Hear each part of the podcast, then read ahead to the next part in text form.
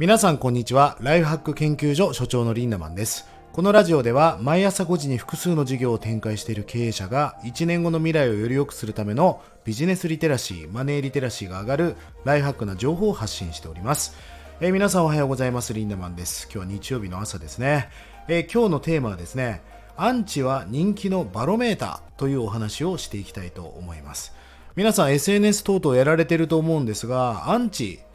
いらっしゃいますでしょうか？アンチコメントとかあったことあります？まあ僕自身は何度も炎上したことがあるし、まあ最近はなくなりましたけど、昔はよく2ちゃんでね、叩かれたこともあります。アンチがね、嫌だっていう人もいます。まあ確かに言葉の暴力っていうのはきついですから、まあそういう気持ちもわかるんですが、僕はね、実は大歓迎なんです。それはなぜかというお話を皆さんに今日はしたいなと思っております。えー2018年に渡辺直美さんがグッチのイベントに登壇したんですね。えーその時の写真はあの下の概要欄に貼り付けておきますから、ぜひぜひね、当時のグッチ公式のインスタグラムを見てください。で、あのーまあ、渡辺直美さんがグッチの洋服を着て、インスタ、公式インスタに出たところに、もうデブとか醜いなどね、心のないコメントがめちゃくちゃ寄せられて、まあ当時大炎上したんですね。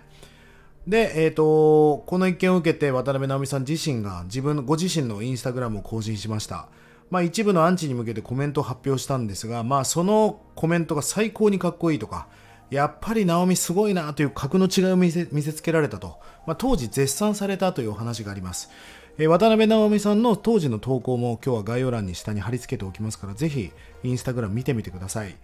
えーそこにね、こう書いてありました。みんな私の魅力にびっくりした様子まだ2%しか出してないのに痺れちゃったのね。まだまだこれからよっていう。まあなんかアンチを傷つけることもなく、なんか本当にうまくかわし、なんか自分の主張もちゃんとしてね、まあかっこいいその返答したわけですよ。で、そこを最初はね、もうグッチの公式インスタグラムもコメントや批判が並んでいたんですが、その後からですね、渡辺直美さんを応援するコメントが多く投稿されるなどね、状況が逆転したという、まあ、逸話がありました。まあ当時、その書き込みにはね、あなたは私たちの希望とか、ファッションの可能性を信じられたとか、まあもうアメ外国語のコメントもね、たくさん見受けられましたよね。あのーまあ痩せた体型こそが美しいと思われていた往来のファッション業界ではあったわけですが、まあそんな中ね、自分で自由にファッションを楽しむ、えー直美さんの姿勢姿勢が、特に海外から熱い支持を集め、えー自分の体型をポジティブに捉える上でお手本のような存在だと、まあ、各メディアから絶賛された、まあ、この神対応がすごかったんですね。まあえー、と僕も1年ちょい前にあのロサンゼルスに行きましたが、まあ、その時びっくりしたのがなんとなく日本のマネキンって洋服屋さんにあるマネキンってすごいスタイルが良くて顔がちっちゃいマネキンがかっこよく洋服を着てるじゃないですか。それはそんな体型が良かったらかっこよく着こなせるわみたいな話なんですがあのアメリカのマネキンってすごくてあのめちゃくちゃ太ってるマネキンがあったり肌の色もいろんなパターンがあったり、まあ、まさに多様性と言われるダイバーシティを対応して意識してるわけですよね。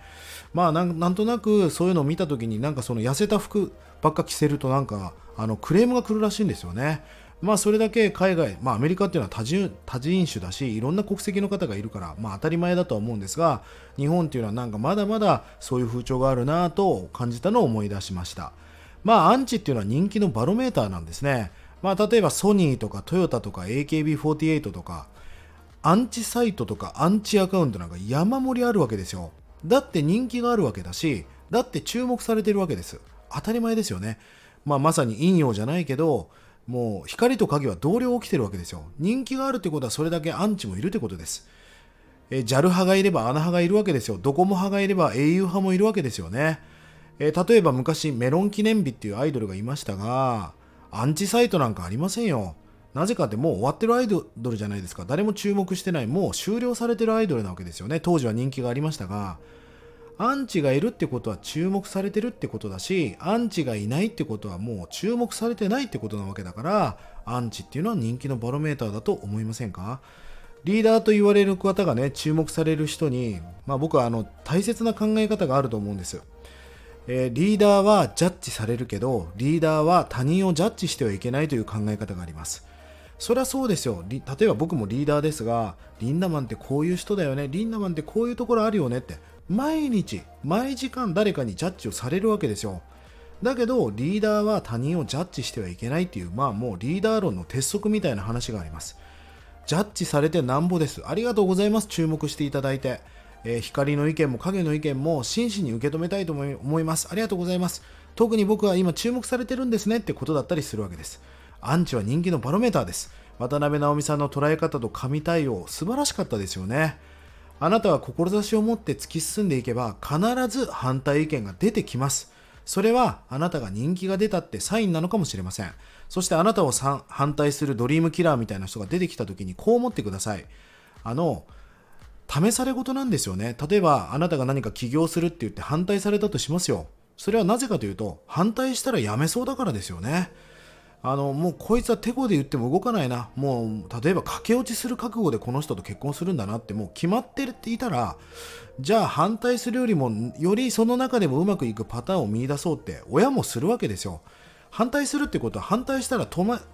止まってくれそうだから反対する人が出てくるわけですよね。まあ、ある意味それは試され事なのかもしれません。ぜひ皆さんアンチにね、悲観的になるんではなく、人気者になったんだという解釈に変えて、最高なライフハッキングをしていってください。1日30円で学べるオンラインサロンライフハック研究所。1年後の未来をより良くするための学びコンテンツが200本以上上がっております。ぜひこちらもご活用ください。それでは今日も素敵な一日をリンダマンでした。まったね